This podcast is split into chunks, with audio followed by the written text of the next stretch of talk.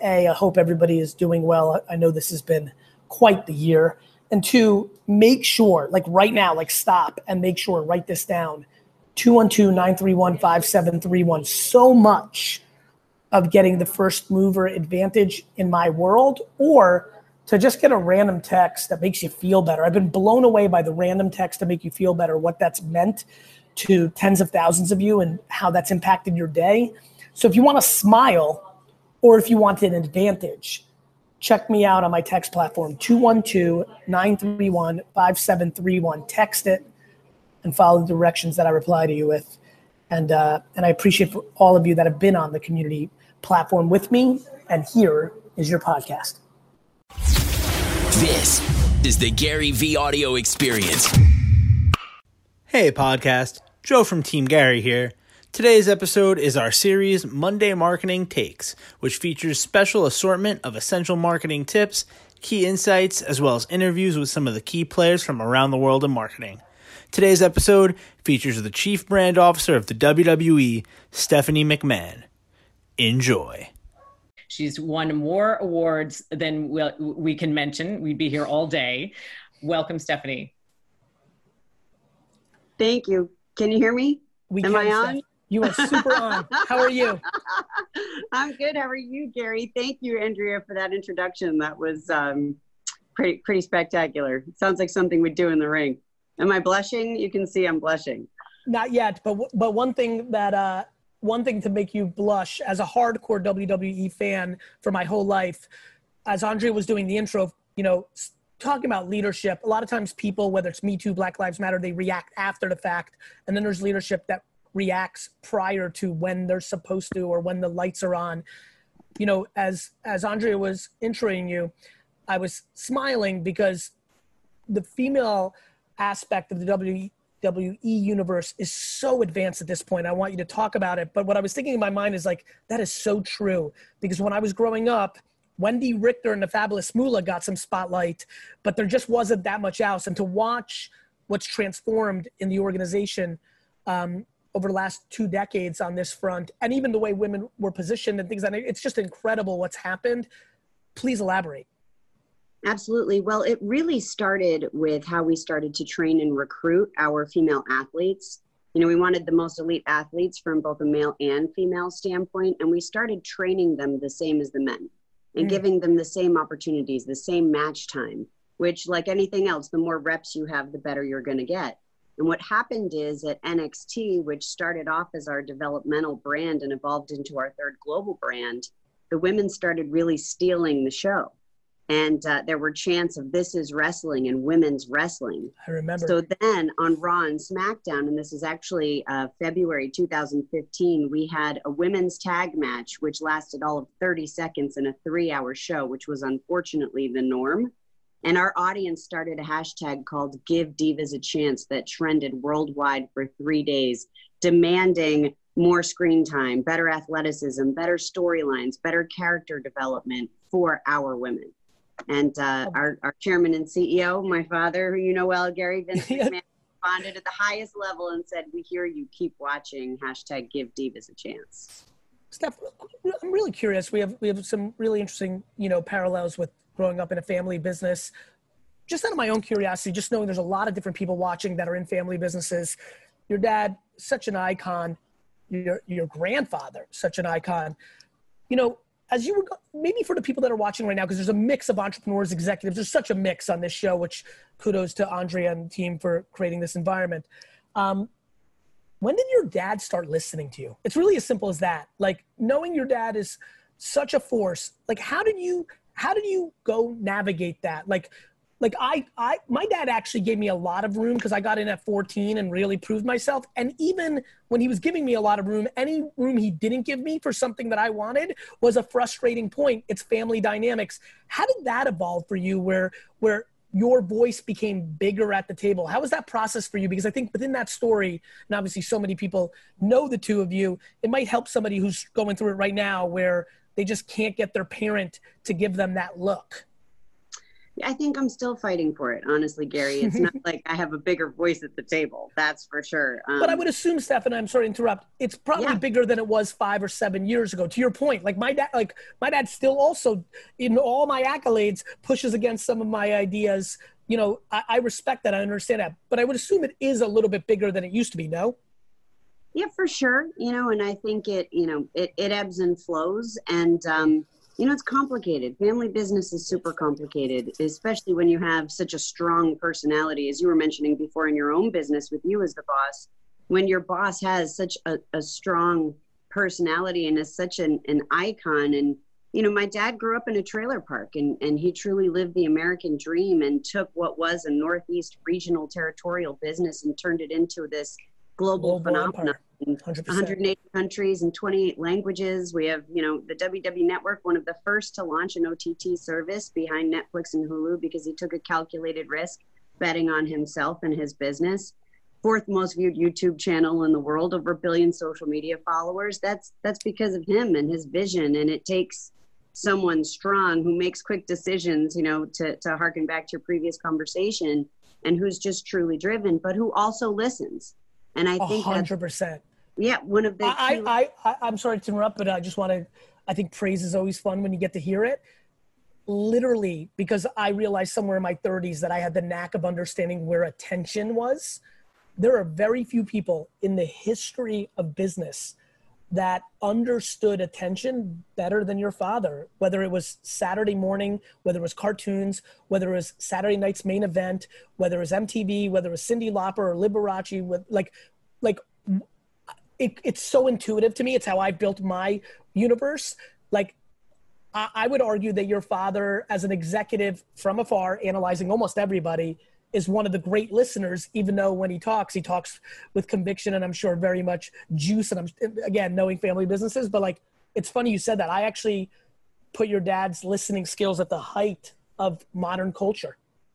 Agreed. And and he doesn't just listen to he listens to fans, he listens to the live audience, he listens on social media, but he also listens to our employees. You know, and he's always said you never know where a great idea is going to come from. So he solicits that that opinion. You know, he talks to people. He really speaking, does. speaking of leadership, does um do you feel that your father, do you feel you, do you feel that your husband are good at admitting they're wrong? I've been thinking a lot about listeners. Listeners actually stunningly don't mind being wrong. How how does that play out in your leadership style or the other leaders? So for me personally, um, I am very transparent and I own mistakes, and I think that that's really important. Um, I think that you know there's a difference between being wrong and making mistakes, and I know that that's a, a subtlety in semantics, but I do think human psychology plays into that. Um, you know, and uh, again, just going back to to Vince, you know, he believes in sunk cost. So if you've made a mistake. Mm-hmm something isn't working, stop throwing good money after bad. Mm. Just move on. You know, learn the lesson that you're supposed to learn and then apply it. You can always make mistakes, but don't make the same mistake twice. Steph he also, that, please. Excuses are never tolerated. actually, this is not, I'm just, uh, Andre, I'm sorry. I'm getting extremely selfish here. Everybody's watching. I'm sorry. This is, I'm just nerding out too much. Steph, genuinely back to like learning and watching audience. Let's give somebody a huge shout out in your in your career watching the talent who uh who most pleasantly surprised you from the raw human they were when they walked in and started doing undercards to the superstar they became? Who were you most impressed with where you're like oh my gosh i'm so proud of x or y. They came here as a young kid or bushy eyed or maybe even came from a different league and had too much ego and then you watch them adjust and become more humble and like who really really as a talent did you see listened whether it was from your dad you you know hunter you know or the audience or who listened the most in the last decade or two that you really were incredible with? Like I'm impressed sure with? they listened the most. I mean there's so many stories i could tell throughout time. I mean even stone cold steve austin who was you know the ringmaster and he was standing at curtain and he tells this story of he was watching somebody in the ring and I'm, I'm not sure who it was and he looked over at, at Vince and he said hey you should really give that kid a push they really got something and you know my dad looked back and he said well all I can provide is the opportunity the rest is up to him And Austin said that's when the light bulb went off for him. Like, Hmm. oh, this is really about me and my ability to listen and my ability to grow my brand. And I think the talent that we have today have more of an opportunity than anybody ever did before because of social media, because they recognize the opportunity to build their own brand and their own voice, both in and outside of the ring. Because the more people are engaged with you as a person, as an individual, which again, I think is an evolution, you know, the more they're going to want to see you perform or they're going to want to hear you talk or, or see you, you know, in the ring. Um, but I also think, you know, Becky Lynch is, is a huge, you, I could name so many. Drew McIntyre. I mean, he Mhm. was here and then he left and, and he went and he has truly learned so much and matured, you know, as an individual to now come back and be champion. let's uh let's finish with this so many businesses big and small pivoting during covid you know just watching again because i have so much more knowledge as a fan the pivoting that the organization has done what have you learned about this 150 days about your organization or about changing your mind or pivoting or adjusting or never saying never what's the biggest learning point uh, because obviously the way you're producing today is so different than ever before what's the biggest insight that you can learn uh, from the macro Uh, well, I think for WWE, you know, we never went off the air.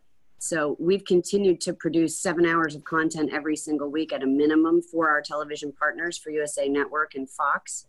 And, um, you know, in, including our pay per views. WrestleMania went from being at Raymond James Stadium and what was supposed to be in front of 80,000 people to being performed in our Performance Center, which is essentially a warehouse. And we took it to two days over one with absolutely no fans in the audience.